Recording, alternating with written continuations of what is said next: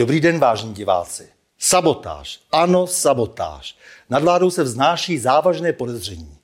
Naplnil zejména předseda vlády Fiala se svým ministrem financí Staňurou skutkovou podstatu trestného činu dle paragrafu 314 trestního zákona?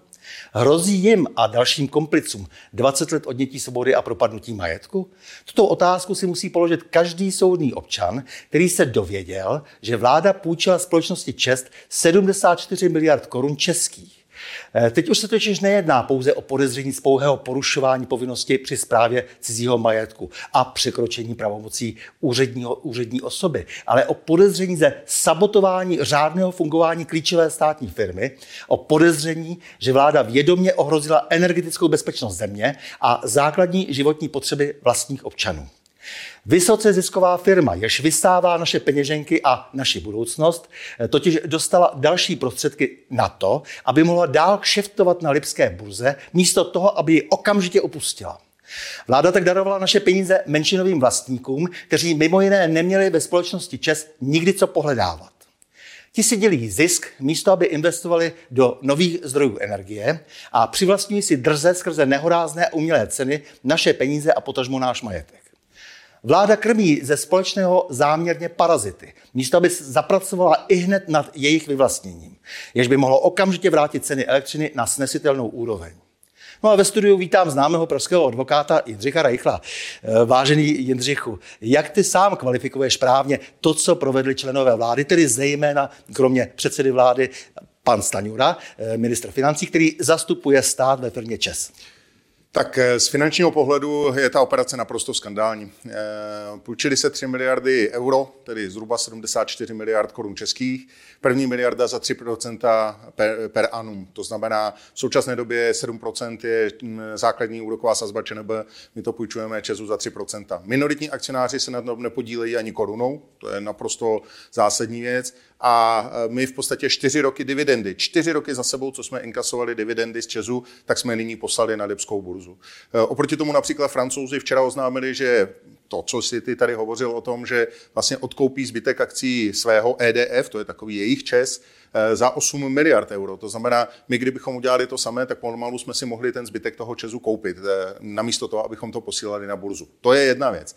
Ale jak už jsme se bavili s Ivanem Noveckým, tak eh, to, co je tam ještě zásadnější a ještě mnohem víc šokantní, je ta skutečnost, že za prvé, čím více bude zvedat cena té elektřiny, tak ta Lipská burza bude navyšovat požadavky na, na do do, jaksi, doplnění té jistiny. To znamená, my budeme dál a dál tam platit do té jistiny. My v podstatě nebudeme vydělávat. Čím víc bude stoupat cena elektřiny, tak namísto toho, aby Čes víc vydělával, tak budeme doplácet tu jistinu a navyšovat ji na Lipské burze.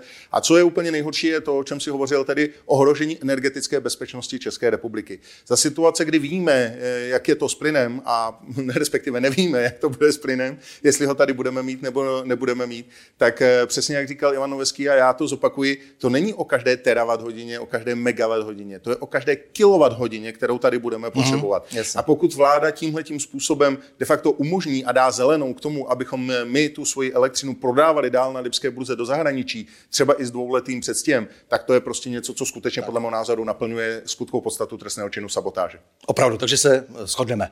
Dobře, eh, prosím tě, mohl bych tě poprosit tebe a případně tvé kolegy z Pro Libertáte, právníky, abyste vytvořili třeba eh, nějaký vzor, aby mohli také občané dávat trestní oznámení na státní zastupitelství, protože já si myslím, že je třeba, aby nějakým způsobem lidé dali konečně najevo svůj hněv eh, a svůj nesouhlas eh, s konáním vládních úředníků.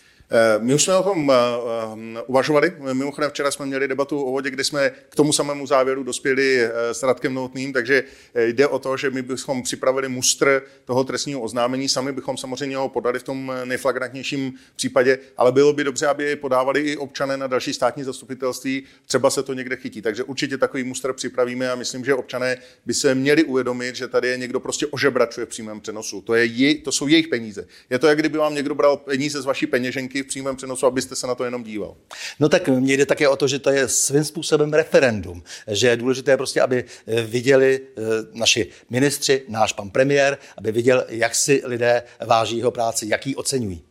Přesně tak to je a já znovu říkám, už je to na tom, aby začali konat právě i občané, aby si jasně řekli, že tímhle tím způsobem prostě nehodlají dál trpět to, co tahle ta vláda dělá, že jim opravdu, jak si připravuje naprosto eh, šílenou budoucnost. A ta budoucnost přijde velmi brzy. Prostě podzima, zima bude tak tuhá, jakou jsme tady nezažili opravdu podle mého názoru od druhé světové války. Věříš v občanskou spouru, že se lidé opravdu nakonec zmátoří a e, půjdou si radikálně e, vyřešit vlastně ten problém s vládou za tu jejich devastační politiku? Mnoho lidí říká, že ne, ale ono je to dáno tím, že dokud mají lidé co ztratit, dokud se to netýká přímo osobně jich, tak vždycky volí takovou tu bezpečnější variantu, zůstat, zůstat doma, moc se do toho neplést. Ale v situaci, kdy vám váš plat nebo váš důchod nebude prostě stačit na to, abyste pokryli e, náklady na bydlení, potraviny, elektřinu, plyn, plyn a vodu, tak v takovém případě už nemáte co ztratit. A pak už skutečně do těch ulic musíte jít, protože prostě nic jiného vám nezbývá. A já se domnívám, že taková situace se tady opravdu blíží každým dnem. Uh-huh. Uh myslím si, že bys měl taky možná připomenout, myslím, že si to myslíš, že by se neměli moc radovat eh, představitelé předchozích vlád, protože oni dlouhou dobu vlastně celou tu situaci eh, připravovali a oni vlastně se účastnili také vlastně toho zločinu, který dnes má své eh, výsledky, že by už by neměli být připuštěni k moci. No tak samozřejmě oni kandidovat budou moci, ale základ je, aby si lidé uvědomili, kdo to tady způsobil. Ta fialová vláda to je jenom taková třešnička na dortu. To je prostě to nejhorší, co jsme tady měli, to je takové to opravdu završ řešení všeho. Ale i ty předchozí vlády na tom mají eh, obrovský podíl viny a lidé by si měli uvědomit, že pokud prostě budou volit stále ty stejné lidi, kteří jsou tam v tom parlamentu, tak se nezmění vůbec nic. Zase včera jsme to v té debatě jasně řekli, řekl to i Radek Novotný, který v té vodě je od roku, já nevím, 2002, říká prostě, pokud tam budete volit pořád ty stejné lidi, nezmění se absolutně nic. Musíte zvolit úplně nové lidi a nenechat si diktovat průzkumy veřejného mínění a médií, kdo by tam měl sedět. No já si myslím, že samozřejmě tato vláda, která vypadá jako spolčení hlubců, eh, tak jenom ještě odnáší navíc to, co už připravuje ty předchozí vlády, ale samozřejmě to je nevyvinuje, protože teď vlastně jenom násobí eh, tu hrůzu, která eh, vlastně se děla v tom času celou dobu prostě za záclonou. Kdyby byli hloupí, tak by to byla ta lepší varianta. Ale já se skutečně domnívám, že tady zatím už je úmysl, protože jsem mluvil s mnoha lidmi, kteří hovořili s premiérem Fialou, s panem Stanjurou, s panem Síkelou a vysvětlovali, vysvětlovali jim ty problémy a oni tomu rozumí, ale přesto nekonají. A pak už to není hloupost, protože oni už vědí a vědí to od lidí z, z biznesu, vědí to od expertů, co by měli dělat, ale přesto tak nekonají. Takže pak se musíme ptát, proč tak nekonají. A z mého pohledu je to úplně jednoduché. Podle mého názoru nám to trošku neprozřetelně prozradil pan Skopeček, který řekl, že nemůžeme opustit Lipskou burzu, protože bychom tím poškodili Německo.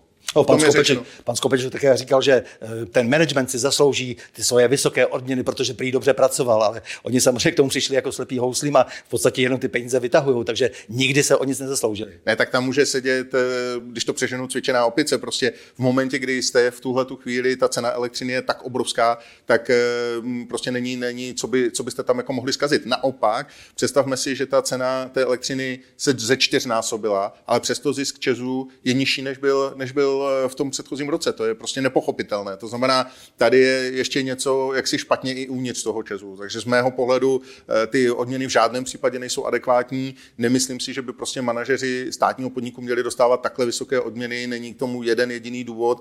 A znovu říkám, eh, kdyby to byla jenom hloupost, tak je to podle mě ta, ta lepší varianta. Podle mého názoru dnes už jsem přesvědčen o tom, že je to záměr. Je to určitě úmysl, ale zároveň kombinovaný ještě nekvalifikovaný to je lidí. To tak je, když se podíváme na celou tu vládu, tak to je, to je strašlivý pohled. Je to Takže, tak. milí Jindřicho, já ti moc děkuji za rozhovor a s vámi, vážení diváci, se těším na další pokračování u cyklu O čem se mlčí.